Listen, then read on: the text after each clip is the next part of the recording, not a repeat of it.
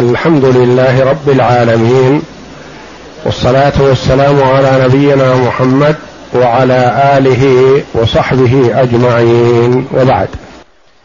في مقدمة هذا الكتاب تعرض المؤلف رحمه الله لديانات العرب ومن حولهم. وذلك من أجل أن يعلم المرء عظمة نعمة الله جل وعلا على عباده ببعثة محمد صلى الله عليه وسلم. فكان العرب لهم ديانات ولهم أخلاق ولهم أعمال. الكثير منهم أعمالهم يمجها كل عاقل لكن الكفر يعمي ويصم المرء ويجعله لا يبصر ولا يميز بين الحق والباطل ويستحسن الباطل ويكره الحق.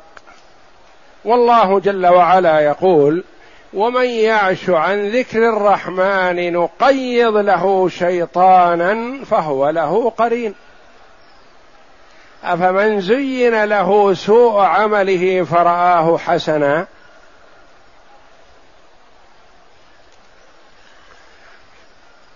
فالمرء إذا فقد الإيمان والعياذ بالله انهم إلا كالأنعام بل هم أضل سبيلا. أضل من الأنعام وأضل من البهائم لأن البهائم هداها الله جل وعلا لما خلقها له. فهي تميز في أمورها معاشها وحاجتها وتبتعد عن المهلكات ونحو ذلك وهي بهيمة. والبشر إذا عميت بصيرته والعياذ بالله أهلك نفسه. وأقدم على أمور ما يقدم عليها من عنده واحد في المئة من العقل. هل يليق بالعاقل أن يرسل زوجته بعد طهرها لتستبضع من فلان؟ يقول اذهبي إلى فلان نامي معه. يطأك لعل الله أن يرزقنا ولد يكون مثله. سيمر علينا هذا الآن من زيجات العرب الاستبضاع وغير ذلك من الأمور فالمرء يعرفها ويدرسها لأجل أن يعرف فضل وعظمة نعمة الله جل وعلا على عباده ببعثة محمد صلى الله عليه وسلم وأن الناس كانوا قبل بعثته في جهالة جهلا وضلالة عبيا يروى أن رجلا دخل على معاوية رضي الله عنه فقال له معاوية ممن الرجل؟ قال من اليمن. قال ما أجهل قومك؟ قال ولم؟ قال لأنهم قالوا اللهم باعد بين أسفارنا. فقال الرجل اليماني ما أجهل من قومي إلا قومك. حينما قالوا اللهم إن كان هذا هو الحق من عندك فأمطر علينا حجارة من السماء. هذا يقوله عاقل. اللهم إن كان هذا هو الحق من عندك فأمطر علينا حجارة من السماء. ما قالوا اللهم إن كان هذا هو الحق من عندك فاهدنا إليه أو فوفقنا له. أو فاجعلنا نأخذ به ونحو ذلك قالوا أمطر علينا حجارة من السماء. أعوذ بالله. ومن يعش عن ذكر الرحمن نقيض له شيطانا فهو له قرين. وإنهم ليصدونهم عن السبيل ويحسبون أنهم مهتدون. ويقول عبد الله بن عباس رضي الله عنه إذا سرك أن تعلم جهل العرب فاقرأ ما بعد الثلاثين والثلاثمائة من سورة الأنعام.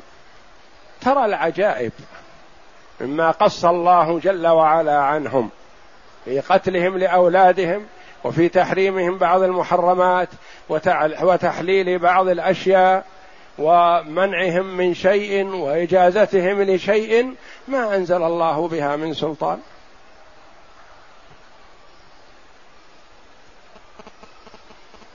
والآن نحن في الديانات الموجودة في بلاد العرب قبل بعثة النبي صلى الله عليه وسلم. نعم. بسم الله الرحمن الرحيم والصلاة والسلام على أشرف الأنبياء والمرسلين نبينا محمد وعلى آله وصحبه أجمعين. يقول المؤلف رحمه الله تعالى أما الديانة النصرانية فقد جاءت الديانة النصرانية تكلم سابقا عن الديانة اليهودية ودخولها إلى أرض اليمن والآن يتكلم عن الديانة النصرانية. والديانة اليهودية كانت حق هي الديانة والكتاب التوراة الذي أنزله الله جل وعلا على موسى على نبينا وعليه أفضل الصلاة والسلام. والنصرانية بالإنجيل الذي أنزله الله جل وعلا على عيسى على نبينا وعليه أفضل الصلاة والسلام. فهي ديانات سماوية لكن تلاعب بها من وكل إليه حفظها من الأحبار والرهبان. فهم استحفظوا على هذا كما قال الله جل وعلا بما استحفظوا من كتاب الله. استحفظوا من كتاب الله فضيعوه وتلاعبوا به وزادوا ونقصوا وزادوا في الصيام. الصيام مقرر عندهم وكلما حصلت مناسبة زادوا عشرة أيام زادوا خمسة أيام. فلما تكاثرت الأيام ما استطاعوا أن يؤدوها في كل فصل لأنها قد تأتي في فصل الصيف والحر الشديد فنقلوها من فصل إلى فصل لأجل تكون في وقت البراد ما دام أنها تكاثرت وتلاعبوا بها ف والله جل وعلا وكل إليهم حفظها لعلمه سبحانه وتعالى وإرادته بأنه سينسخها. وأما القرآن فالله جل وعلا تكفل بحفظه. إنا نحن نزلنا الذكر وإنا له لحافظون. ما وكل الله جل وعلا حفظه إلى ملك ولا إلى نبي ولا إلى عالم. وإنما حفظه جل وعلا وهو الذي تولى حفظه. نعم. فقد جاءت إلى بلاد العرب عن طريق احتلال الحبشة والرومان. لما احتلوا بلاد اليمن نقلوا معهم الديانة المسيحية. نعم. وكان أول احتلال الحبشة لليمن سنة 340 ميلادي. واستمر إلى سنة 378 ميلادي. وفي ذلك الزمان دخل التبشير المسيحي في ربوع اليمن وبالقرب من هذا الزمان دخل رجل زاهد مستجاب الدعوات وصاحب كرامات وكان يسمى فيميون إلى نجران ودعاهم إلى الدين المسيحي ورأى أهل نجران من أمارات صدقه وصدق دينه ما لبوا لأجله المسيحية واعتنقوها. يعني اعتنقوا المسيح المسيحية لأنهم رأوا الداعية إليها فيه صدق وأمانة واستقامة. وهذا ما يقوله العلماء رحمه الله. إن الداعي إلى الله جل وعلا أول ما يبدأ بنفسه. لأنه ما يصح أن يدعو إلى الخير وهو واقع في الشر. أن يدعو إلى الطاعة وهو واقع في المعصية. بل يطبق. وهكذا كان سلفنا الصالح رحمة الله عليهم ورضي الله عن الصحابة أجمعين. كان عمر رضي الله عنه إذا هم أن يأمر بشيء جمع حاشيته وأهل بيته وقال إني سآمر الناس بكذا فكونوا أول من يأخذ بذلك. ويحذرهم من المخالفة لأنه ما يمكن أن يأمر الناس ويخالف أهل بيته وخاصته. فالداعي إلى الله يدعو إلى الله جل وعلا بخلقه وبأعماله الحسنة وبسمته وباستقامته على طاعة الله يستجاب له. وإذا كان بخلاف ذلك فلا. الإسلام انتشر في كثير من البقاع بعمل التجار. ما كانوا دعاة ولا خطباء ولا وعاظ ولم يكونوا علماء وإنما عندهم التأدب بآداب الإسلام. فرغبوا في الإسلام بحسن معاملتهم وأخلاقهم وآدابهم. يتسنى لهم الغش فلا يغشوا. يتسنى لهم الاختلاس فلا يختلسوا. يتسنى لهم المخالفة فلا يخالفوا. فسئلوا عن ذلك فقالوا ديننا. نحن نتعامل مع ربنا. ما نتعامل معكم أنتم الكفار. نعاملكم كما أمرنا ربنا جل وعلا. ما أحسن هذا الدين. وصاحبه يطبقه في بيعه وشرائه ومعاملته واستئجاره وتصرفه كله. ما يكون الإسلام في المسجد وفي السوق الربا والغش والخديعة والاختلاس ونحو ذلك. ما تستقيم الأمور. إلا لابد أن يكون الإسلام في كل شيء. مسلم مسلم صحيح. والآن مع الأسف الشديد أخلاق كثير من المسلمين تنافي الإسلام. فلذا كثير من الأجانب يرغبون عن الإسلام لما يروا من أعمال أهله السيئة. فبعضهم يسيء إلى الإسلام بأعماله السيئة. يعني يظن أن الإسلام هذا خلقه وهذا عمله وهذا عمل شخص وخلق شخص والإسلام بريء منه. والواجب على المسلم أن يطبق الإسلام في جميع شؤونه في جميع أموره حتى في الحرب. حتى في القتل حتى في المجازات في المعاقبة في كل شيء يكون على ضوء الإسلام. وإذا قتلتم فأحسنوا القتلة وإذا ذبحتم فأحسنوا الذبحة وليحد أحدكم شفرته وليرح ذبيحته. وإن أحد من المشركين استجارك فأجره حتى يسمع كلام الله ثم أبلغه مأمنه.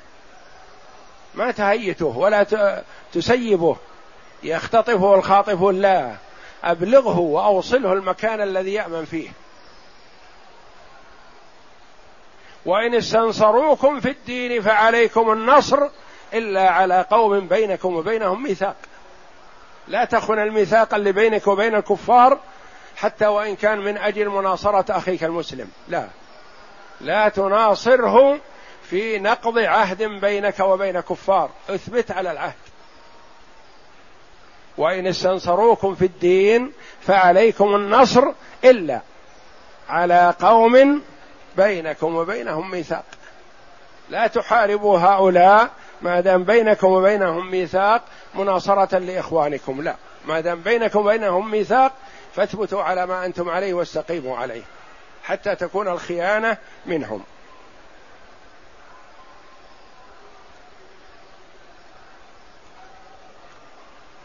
وهكذا ينبغي ويجب على المسلم أن يطبق الإسلام على نفسه ثم على من حوله ثم يدعو إليه ويرغب فيه نعم. ولما احتلت الأحباش اليمن كرد فعل لما أتاه ذو نواس وتمكن أبرهة من حكومتها أخذ ينشر الديانة المسيحية بأوفر نشاط وأوسع نطاق حتى بلغ من نشاطه أنه بنى كعبة باليمن وأراد أن يصرف حج العرب إليها ويهدم بيت الله الذي بمكة فأخذه الله نكال الآخرة والأولى. لما رأوا العرب يتوجهون إلى مكة من أجل حج البيت فبنوا كنيسة عندهم وبنوا فيها كعبة. وقالوا هذه لحج العرب من أهل اليمن وما حولهم يحجون إليها ولا يذهبون إلى مكة تكفيهم عن مكة. فجاء عربي تأثر بهذا ولطخ فيها العذرة. فلما أخبر أبرهة غضب لذلك غضبا شديدا وقال لأهدمن الكعبة. وجهز الجيش العظيم لهدم الكعبة والقضاء على عليها لأجل إزالة ما يفتخر به العرب ويدينون به لأنه فيهم بقية كانوا على دين إبراهيم وحتى المشركين منهم كانوا يعظمون الكعبة. فجهز الجيش العظيم لهدم الكعبة الذي قص الله جل وعلا علينا خبره بقوله ألم تر كيف فعل ربك بأصحاب الفيل؟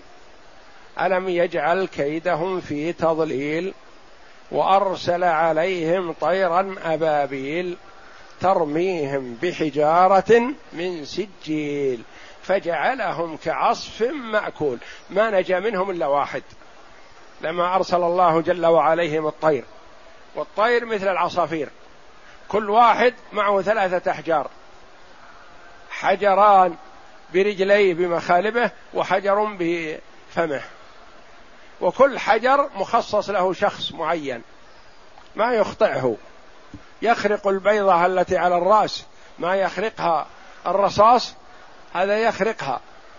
وينزل على الجسد كله حتى يخرج من تحت الحيوان الذي هو راكب عليه فيهلكه في مكانه وما نجا منهم إلا واحد. ذهب مسرعا فظن أنه نجا وعاد إلى بلده يخبر جماعته ما الذي حصل ولم ينجو إلا أنا. فلما قص القصة وأخبرهم بها إذا حجره ينزل عليه ينتظره بأمر الله جل وعلا. قال ما نجا إلا أنا. فجاءه حجره في مكانه. وقولت عبد المطلب جد النبي صلى الله عليه وسلم أنا رب أبلي وللبيت رب يحميه. حماه الله جل وعلا. نعم. وقد اعتنق النصرانية العرب الغساسنة وقبائل تغلب وطي جهة الشمال. الغساسنة في أطراف الشام وفي طي جبلي أجا وسلمى. نعم. وغيرهما لمجاورة الرومان بل قد اعتنقها بعض ملوك الحيرة. جهة العراق.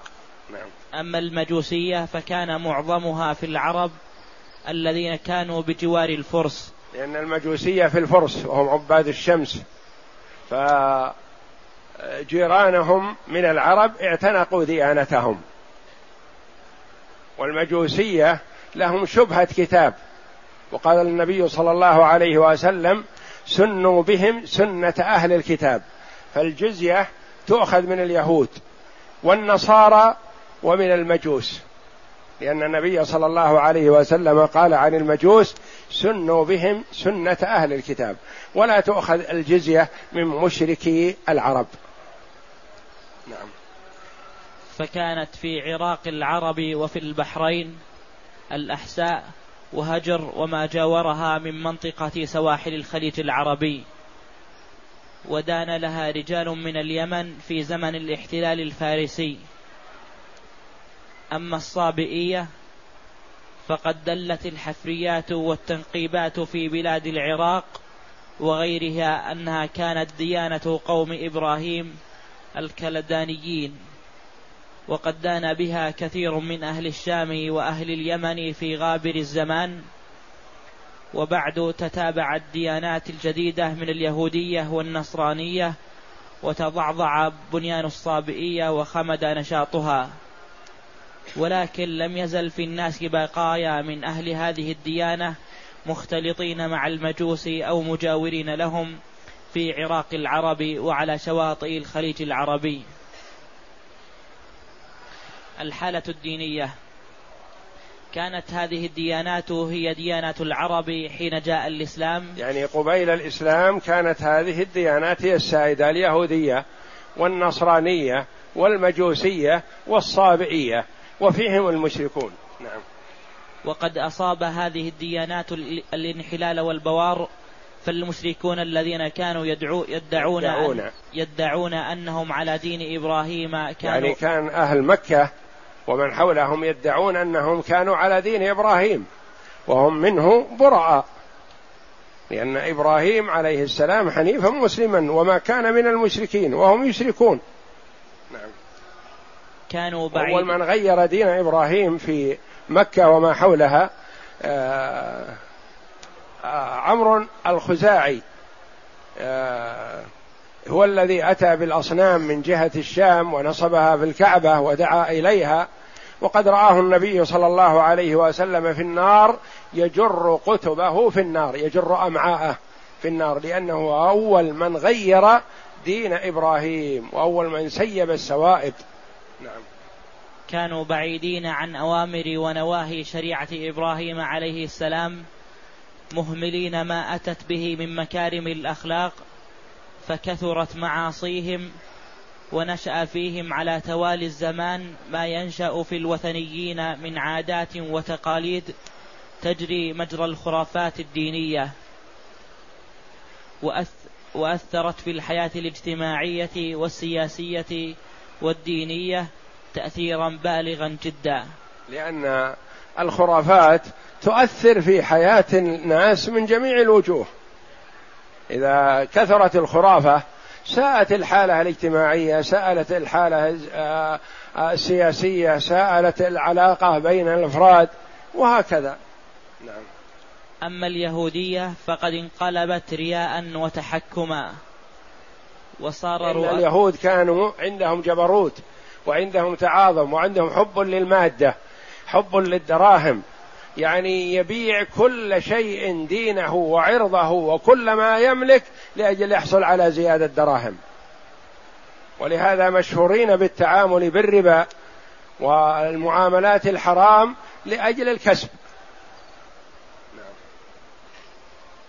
وصار رؤساؤهم رؤساؤها أربابا من دون الله يتحكمون في الناس ويحاسبونهم حتى على خطرات النفس النفس وهمسات الشفاه وجعلوا همهم الحظوة بالمال والرئاسة وإن ضاع الدين وانتشر الإلحاد والكفر. والتهاون بالتعاليم التي حض الله عليها وأمر كل فرد بتقديسها. أما النصرانية فقد عادت وثنية عسرة الفهم. يعني كانت في مبدأ أمرها حسنة ثم تحسنت كذلك واستمر الحسن فيها.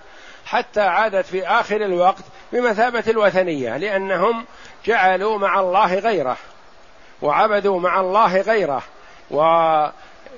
وساووا بين الله جل وعلا وبين خلقه وقالوا الإله الله وعيسى وأمه وجعلوا الآلهة ثلاثة جميع إلها واحدا وأقوال خرافية ما يقبلها العقل.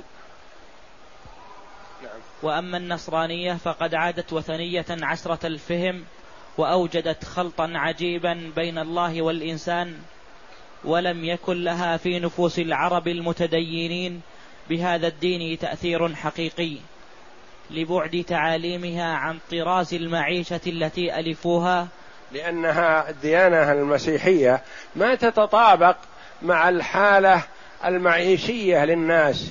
يعني ما يجتمع عندهم أن يكون دين ويمشي مع الناس. ما يستقيم.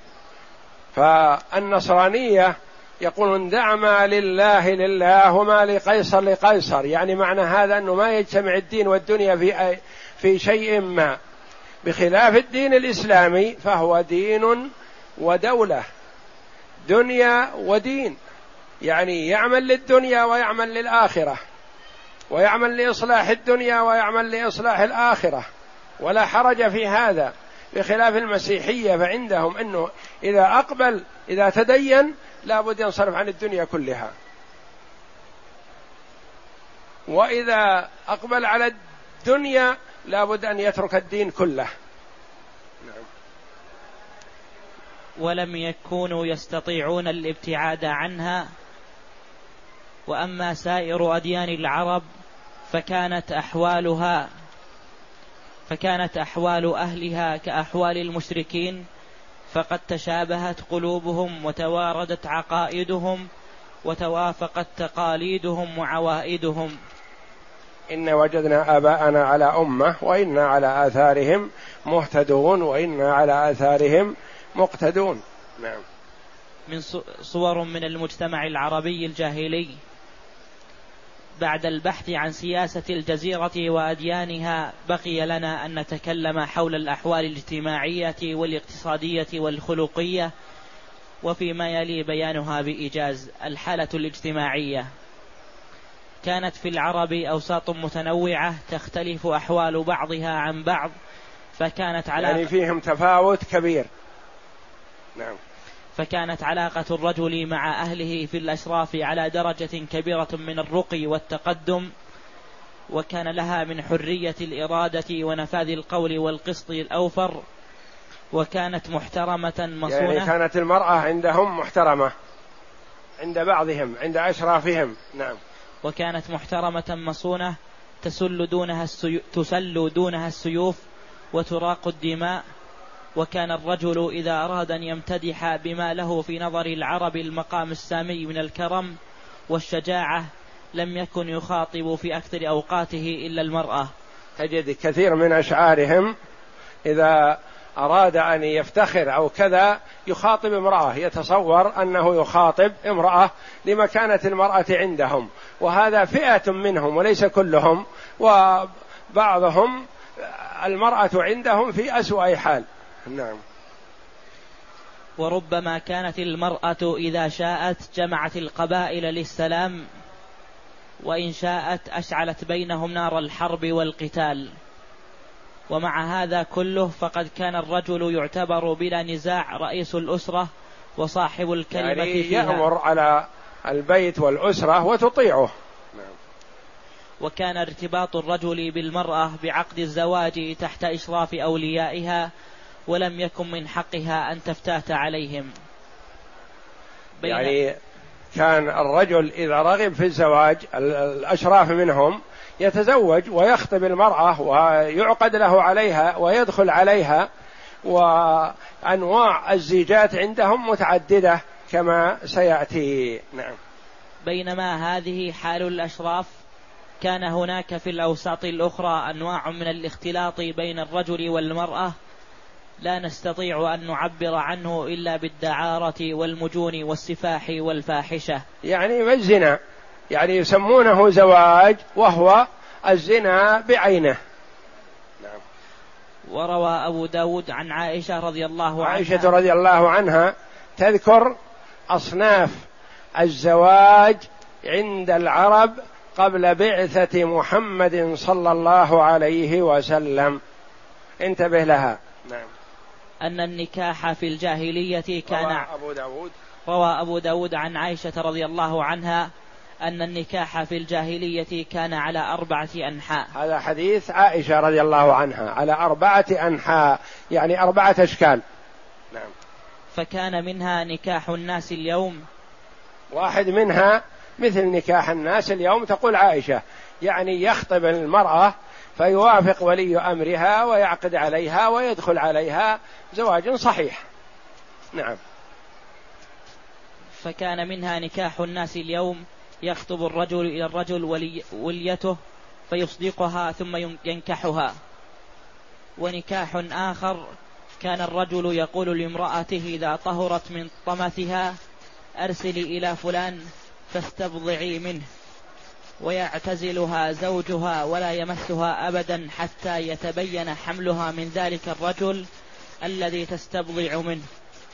فإذا تبين حملها أصابها زوجها إن أحب. وإنما يفعل ذلك رغبة في نجابة الولد فكان هذا النكاح يسمى نكاح الاستبضاع. نكاح الاستبضاع إذا طهرت زوجة المرء من حيضها ما يقربها؟ إذا طهرت إذا أراد الاستبضاع ويقول إذا طهرت فأرسلي إلى فلان أو اذهبي إليه. ويطأها ويزني بها ويفعل بها الفاحشة باستمرار. ولا يعتزلها حتى يتبين حملها من هذا الرجل. فإذا تبين حملها أرسلها إلى زوجها. فزوجها إن شاء جاءها وإن شاء تركها لأنها زوجته. والولد يريده يريد الولد من يكون من هذا الرجل ينسب إليه. يقول اذهبي إليه فمكنيه من نفسك ويتابع هذا معها حتى تحمل. فإذا حملت خلاص انتهت. عادت إلى زوجها يكون يبون ولد يصير مثل هذا مثل هذا الذي تابع الزنا عليها علانية. يقولون نريد ولد يكون نجيب مثل ذاك هذا الجهل بعينه. نعم. ونكاح آخر يجتمع الرهط دون العشرة فيدخلون على المرأة كلهم يصيبها. فإذا حملت ووضعت ومرت ليالي بعد أن تضع حملها أرسلت إليهم. فلم يستطع رجل منهم أن يمتنع حتى يجتمعوا عندها. فتقول لهم قد عرفتم الذي كان من أمركم وقد ولدت وهو ابنك يا فلان فتسمي من أحبت منهم باسمه فيلحق بها ولدها. الصورة الثالثة كان الرهط من العشرة فما فوق أو دون يجتمعون على امرأة واحدة وكل فاحشة. فإذا حملت تركوها وانتظرت فإذا وضعت أرسلت إليهم واحد واحد تعالوا. ثم يجتمعون عندها. فتقول قد عرفتم الذي كان من أمركم. يعني عرفتم إن إنكم كلكم فعلتوا بي الزنا. كلكم. وهذا الولد هي تخير. يعني الولد محتمل من واحد منهم ما يدرى أيهم. فهي تخير من تراه تقول الولد ولدك يا فلان. الولد ولدك يا فلان. فما يمتنع ولا يتعذر. ينسب إليه ويقول فلان بن فلان. هذا النوع الثالث من أنواع الزيجات. نعم. ونكاح رابع. يجتمع الناس الكثيرون فيدخلون على المرأة لا تمتنع ممن جاءها. وهن البغايا كن ينصبن على أبوابهن رايات تكون عل تكون علما لمن أرادهن دخل عليهن. فإذا حملت ووضعت حملها جمعوا لها ودعوا, له ودعوا لهم القافة ثم ألحقوا ولدها بالذي يرون فالتاطه ودعي ابنه. ولا يمتنع من ذلك. فلما بعث الله هذا النكاح الرابع. أن تسمح لمن جاءها وتسجل أسماءهم كأنها. تعرف من جاءها عشرة عشرين ثلاثين؟ فإذا حملت ووضعت دعتهم كلهم يحضرون ما يتخلف أحد. ويحضر القافة الذين يعرفون الشبه. هذيك اللي قبلها هي نفسها تتحكم تقول ولدك يا فلان. هذه لا. يحضر القافة الذي يعرف الشبه يقول هذا الولد ينظر في وجوه العشرين والثلاثين والخمسة عشر يقول هذا ولد فلان. فينسب إليه ولا يتعذر منه. هذه أربعة من أنواع الزواج. الأول هو الصحيح وما عداه باطل. والأول نكاح الأشراف ومن عنده مروءة. والأخريات الثلاث كلها ما يقدم عليها إلا الأراذل. فلما بعث الله محمدا صلى الله عليه وسلم هدم نكاح أهل الجاهلية, الجاهلية كله إلا كله كله إلا نكاح الإسلام اليوم. وكانت عندهم اجتماعات بين الرجل والمرأة تعقدها شفار السيوف وأسنة الرماح فكان المتغلب في حروب القبائل يسبي النساء المقهور فيستحلها. ولكن الأولاد الذين تكون هذه أمهم يلحقهم العار مدة حياتهم.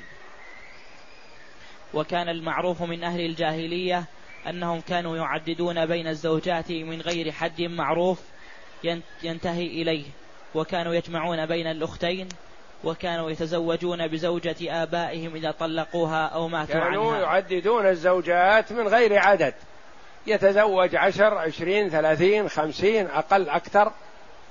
ما فيه تحديد للزيجات ويطلق ويراجع ويطلق ويراجع وهكذا ما في حد للطلاق. نعم. قال تعالى وكانوا يجمعون بين الأختين وكانوا يتزوجون بزوجات آبائهم. إذا مات الأب ورثها ابنه الأكبر وأخذها وتزوجها وهي زوجة أبيه. نعم. قال تعالى ولا تنكحوا ما نكح آباؤكم من النساء إلا ما قد سلف إنه كان فاحشة ومقتا وساء سبيلا. حرمت عليكم أمهاتكم وبناتكم وأخواتكم وعماتكم وخالاتكم وبنات الأخ وبنات الأخت وأمهاتكم اللاتي أرضعنكم وأخواتكم من الرضاعة وأمهات نسائكم وربائبكم اللاتي في حجوركم من نسائكم اللاتي دخلتم بهن. الربائب هي ابنة الزوجة. وبنت الزوجة تحرم بالدخول على الأم. وأم الزوجة تحرم بالعقد على البنت. فإن لم تكونوا دخلتم بهن فلا جناح عليكم. وحلائل أبنائكم الذين من أصلابكم وأن تجمعوا بين الأختين إلا ما قد سلف. إن الله كان غفورا رحيما. نعم. وكان الطلاق بيد الرجال لا إلى حد معين وكانت فاحشة. يعني ليس له حد معين. يطلق ما شاء ويراجع ويطلق ويراجع وهكذا. وكانت فاحشة الزنا سائدة في جميع الأوساط. لا نستطيع أن نخص, نخص منها وسطا دون وسط أو صنفا دون صنف إلا أفراد من الرجال والنساء ممن كانت ممن كان تعاظم في نفوسهم. يأبى الوقوع قليل جدا الذين يتحاشون عن الزنا وإلا فهو سائد بينهم. ويزني علانية وتكون المرأة عارضة نفسها علانية والعياذ بالله. نعم. وكانت الحرائر أحسن حالا من الإماء والطامة الكبرى. يعني الإماء أخس وأقل من البهائم والحرائر بعضهن يتنزهن عن هذا. ولهذا لما بايع النبي صلى الله عليه وسلم النساء بيعة النساء قال ولا يزنين قالت هند أو تزني الحرة؟ يا رسول الله. يعني الحرة الكريمة ما تزني. نعم. والطامة الكبرى هي الإيماء ويبدو أن الأغلبية الساحقة من أهل الجاهلية لم تكن تحس بعار, بعار في الانتساب إلى هذه الفاحشة. وكان بعضهم يتخذ الإماء ويهيتها لأجل تجمع له الدراهم. يأمرها بأن تذهب وتمكن من أراد من نفسها بأجرة وتحضر لسيدها الأجرة مهر البغي. وروى أبو داود عن عمرو عن عمرو بن شعيب عن أبيه عن جده قال قام رجل فقال يا رسول الله إن فلانا ابني عاهرت, عاهرت بأمه في الجاهلية. فقال رسول الله صلى الله عليه وسلم لا دعوة في الإسلام ذهب أمر, ذهب أمر الجاهلية الولد للفراش وللعاهر الحجر. الولد للفراش وللعاهر الحجر العاهر الزاني يعني ليس له ولد.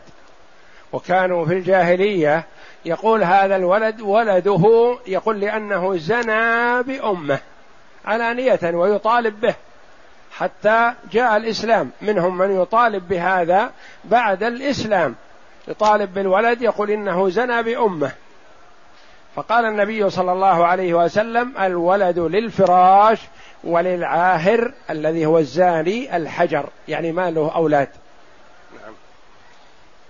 وقصة اختصام سعد بن أبي وقاص وعبد بن زمعة في ابن وعبد بن زمعة. وعبد بن بن زمعة في ابن أمه زمعة وهو عبد الرحمن بن زمعة معروفة. عبد بن زمعة يقول هذا ولد أمة أبي فهو ولد لأبي من أمته. وسعد بن أبي وقاص رضي الله عنه يقول هذا ولد لأخي أخوي أوصاني بأنه زنى بأمه فهذا له. فقال النبي صلى الله عليه وسلم الولد للفراش وللعاهد للحجر واحتجبي منه يا سودة. يعني جعل الولد لزمعه الذي هو والد سودة أم المؤمنين رضي الله عنها لأنه هو صاحب الفراش فجعل الولد له وأمر سودة أم المؤمنين رضي الله عنها لما كان شبهه بأخي سعد بن أبي وقاص كثير قال احتجبي منه يا سودة. يعني لا تعتبريه بمثابة أخ لك. نعم. وكانت علاقة الرجل مع أولاده على أنواع شتى. يعني في تفاوت عظيم بعلاقة الرجل بأولاده. منهم من يقدر الأولاد ويحرص عليهم ويربيهم ويعلمهم ويعتني بهم ومنهم والعياذ بالله من يقتلهم. يقول هذا مثلا يبي نفقة يبي مصاريف فيذهب به ويقتله يعده. وكذلك يعدون البنات يقول هذه تحتاج إلى نفقة. والآخر الغني يقول ما هي مشكلة النفقة لكن هذه تجر العار إلينا غدا. تزني فتجر العار إلينا غدا فيقتلها. وعد البنات. والله جل وعلا يقول وإذا الموءوده سئلت. الموءوده البنت تقتل وهي حية. يقول الرجل لامرأته إذا أراد أن يئد بنته يقول لها لا لامرأته زين البنت. سأذهب بها إلى أخوالها وأعمامها جمليها فتجملها تظن أنه صادق فيذهب بها ويحفر لها الحفرة العميقة ثم يقول لها انظري داخل الحفرة فتنظر فيدفعها بقوة ويهيل التراب عليها وهي حية. قلوب قاسية كالوحش وأشد. الوحش ما تفعل هذا بأولادها. لأن القلوب إذا خلت من الإيمان فهي خراب. نعم. وكانت علاقة الرجل مع أولاده على أنواع شتى فمنهم من يقول إنما أولادنا بيننا أكبادنا تمشي على الأرض. يقول أولادنا بيننا أكبادنا تمشي على الأرض. يعني أولادنا بمنزلة بمثابة أكبادنا. يعني هي بضعة ولده جزء منه. فهؤلاء الصنف يحترمون الأولاد ويفرحون بهم ويعدونهم للنصرة والحروب في المستقبل ينصرونهم ويساعدونهم. نعم. ومنهم من كان يئد البنات خشية العار والإنفاق. خشية العار يقول باسر تزني فتجر العار إلينا. هذه تبي نفقة وتحتاج إلى نفقة باستمرار. فإذا تحسنت وزانت سلمناها للغير وش نستفيد منها؟ فيقتلها وهي صغيرة يئدها يقتلها حية والعياذ بالله. لأنه ما عنده احتساب ولا مروءة ولا رجاء للثواب. نعم. ويقتل ويقتل الأولاد خشية الفقر والإملاق. نعم.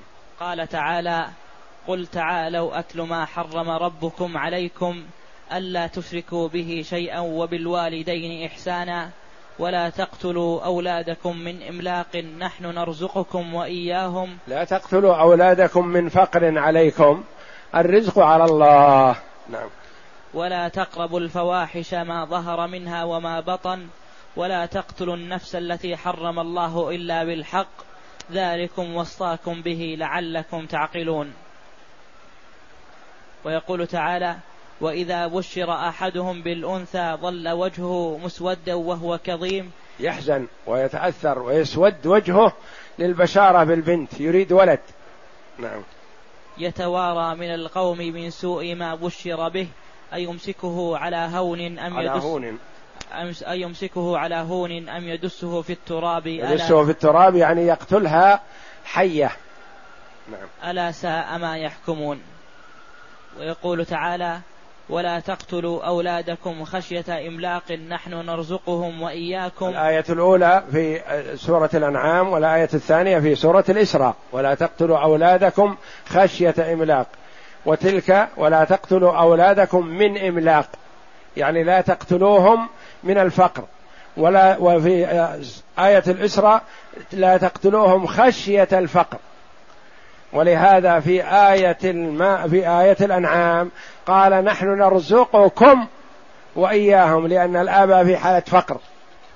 وفي سورة الإسراء قالوا نحن نرزقهم وإياكم لأنهم الآباء في حالة غنى فهم يخشون على الأولاد الضيعة والجوع فقال نحن نرزقهم. نعم. إن إن قتلهم كان خطأ كبيرا. وقوله تعالى وإذا الموءودة سئلت. نعم. ولكن لا يمكننا أن نعد هذا من الأخلاق المنتشرة السائدة. يعني ليست هذه في كل العرب وسائدة فيهم فيهم وفيهم. نعم. فقد كانوا أشد الناس احتياجا إلى البنين ليتقوا بهم العدو. ليتقووا بهم. ليت... ليتقووا بهم على العدو. على أو العدو. ليتق... أو ليتقوا بهم العدو. ليتقوا بهم العدو. يعني للمحاربة. نعم. أما معاملة الرجل مع أخيه وأبناء عمه وعشيرته فقد كانت موطدة موطأة قوية. يعني كان يناصر أخاه وابن عمه وعصبته على الحق والباطل.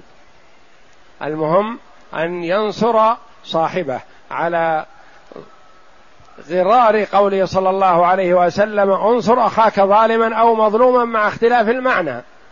ففي الجاهلية انصر أخاك ظالما أو مظلوما هكذا يعني حتى لو كان ظالم ساعده على ظلمه. وفي الإسلام قال عليه الصلاة والسلام انصر أخاك ظالما أو مظلوما. قال يا رسول الله أنصره إذا كان مظلوما. فكيف أنصره إذا كان ظالم؟ قال تكفه عن ظلمه تمنعه عن ظلمه هذا من نصره. نعم. فقد كانوا يحيون للعصبية الق... يحيون... يحيون للعصبية القبلية ويموتون لها. وكانت روح الاجتماع سائدة بين القبيلة الواحدة تزيدها العصبية وكان أساس النظام الاجتماعي هو العصبية الجنسية والرحم. وكانوا يسيرون على المثل السائر انصر أخاك ظالما أو مظلوما على المعنى الحقيقي. من غير التعديل الذي جاء به الإسلام من أن نصر الظالم كفه عن ظلمه إلا أن التنافس في الشرف والسؤدد كثير ما كان يفضي إلى الحروب بين القبائل التي كان يجمعها أب واحد كما نرى ذلك بين الأوس والخزرج وعبس وذبيان وبكر وتغلب وغيرهما. أما والله أعلم وصلى الله وسلم وبارك على عبده ورسول نبينا محمد وعلى آله وصحبه أجمعين.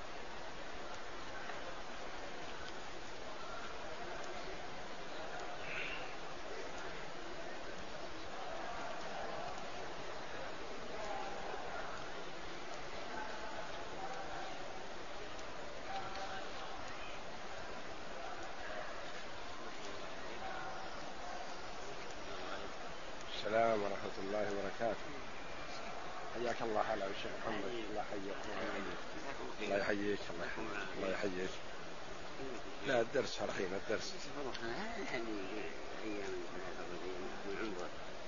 ما أدري ما أقدر أقول لك شيء أنا مشغول على الحين. ما أقدر ما عندي استعداد. ما عندي استعداد. عقب الدرس عقب الدرس إن شاء الله.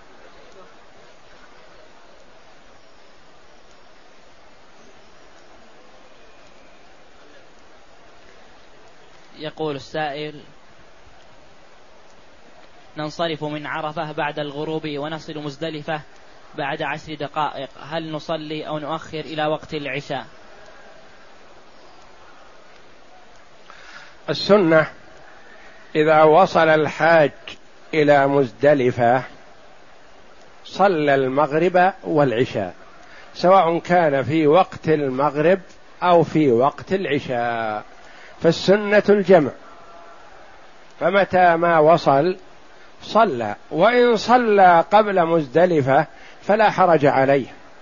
إذا صلى في مزدلفة قبل مزدلفة فلا حرج عليه. وإن تأخر وصوله إلى مزدلفة وجب عليه أن يصلي قبل خروج الوقت. فلا يجوز له أن يؤخر الصلاة بعد منتصف الليل إذا تأخر في الطريق. وما تمكن من وصول مزدلفة في وقت المغرب والعشاء الوقت الاختيار فيجب عليه أن يصلي ولو لم يصل إلى مزدلفة.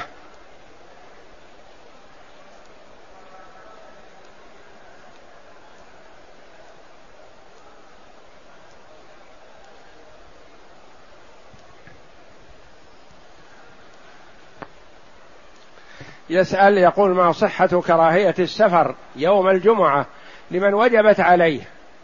ومتى ينتهي وقت الكراهية؟ السفر يوم الجمعة هذا لا يخلو. إن كان سيصلي الجمعة في الطريق فلا حرج عليه. وإن كان السفر قبل الزوال فيكره والمكروه هو الذي يثاب تاركه ولا يعاقب فاعله. والسفر بعد الزوال يعني بعد دخول وقت الجمعة يحرم عليه حينئذ. وهذا المراد بالسفر يعني بدء السفر من بلده. أما إذا سافر مثلا من مكة بنية الذهاب إلى المطار فهو بخروج من مكة يعتبر بدأ السفر. لا خرج من عامر مكة يجمع ويقصر و لا إثم عليه في آه، إدراكه الجمعة مثلا في الطريق. ما يلزم أن يصلي الجمعة لأنه سافر قبل وجوبها عليه.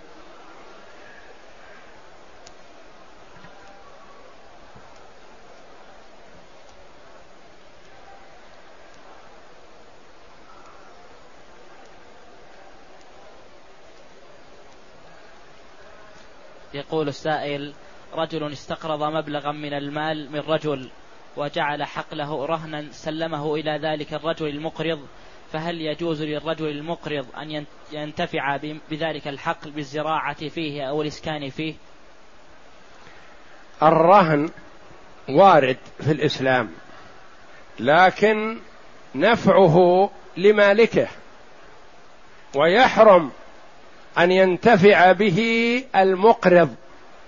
يقول مثلا خذ حقلي هذا أقرضني عشرة آلاف وخذ حقلي هذا انتفع به حتى أرد عليك الراهن أرد عليك الدين. هذا لا يجوز. كل قرض جر نفعا فهو ربا. وإنما النفع يكون للمالك. إذا كان بيد المقرض ودخل عليه منه شيء فيخصمها من الدين يقول السائل المعتمر إذا جلس أسبوع أو أكثر أو أقل هل يلزمه وداع؟ طواف الوداع للمعتمر محل خلاف بين العلماء رحمهم الله بعض العلماء قال إن العمرة مثل الحج. وما يجب في الحج يجب في العمرة.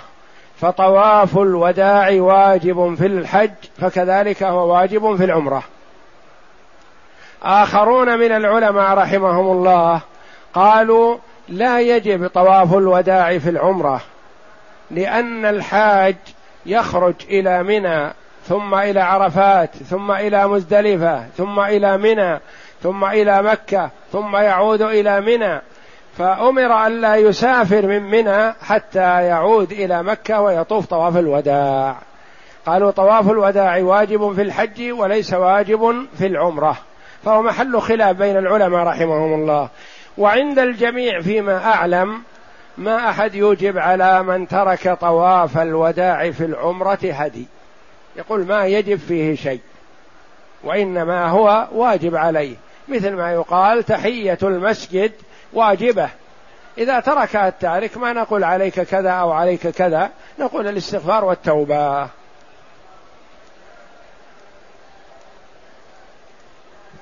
يقول السائل امرأة أسقطت بعد مضي شهر ونصف من حملها ونزل منها دم مدة, مدة, مدة عشرة أيام فكانت لا تصلي هذه المدة فهل عملها صحيح؟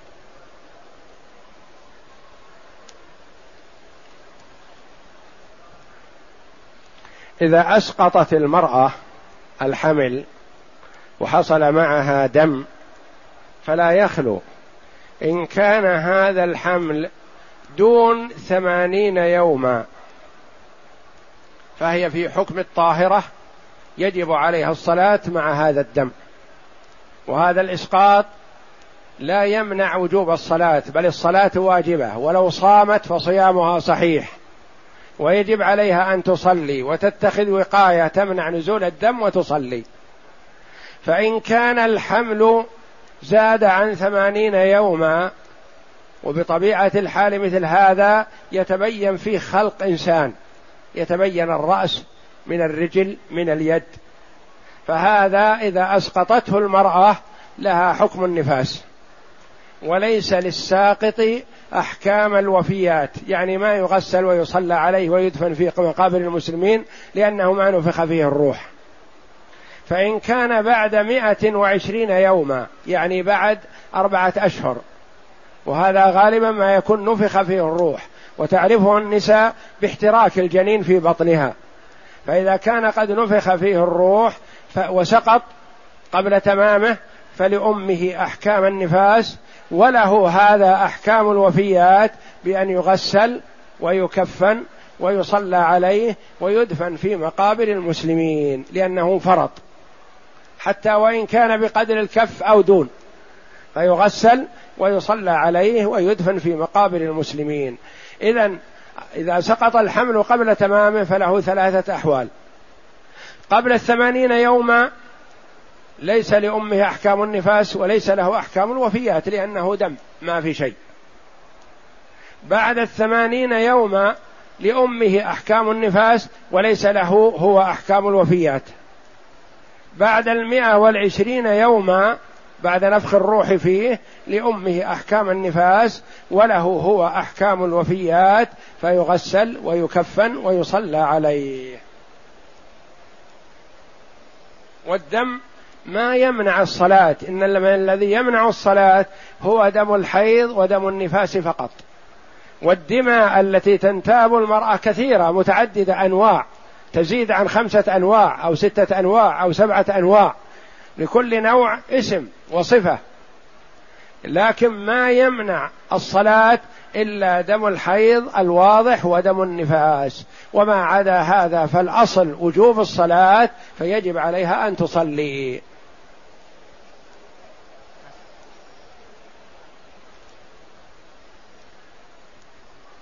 يقول معنى قول العلماء المسافر لا تجب عليه الجمعة. نعم المسافر ما يجب عليه أن يصلي جمعة لكن يجب عليه أن يصلي ظهر. ما تسقط عنه الصلاة لكن يصلي ظهر. وإذا حضر الجمعة أجزأته. وإذا لم يحضر الجمعة وصلى ظهر فصلاته صحيحة هذا الواجب عليه. والله أعلم. وصلى الله وسلم وبارك على عبد ورسول نبينا محمد وعلى آله وصحبه أجمعين.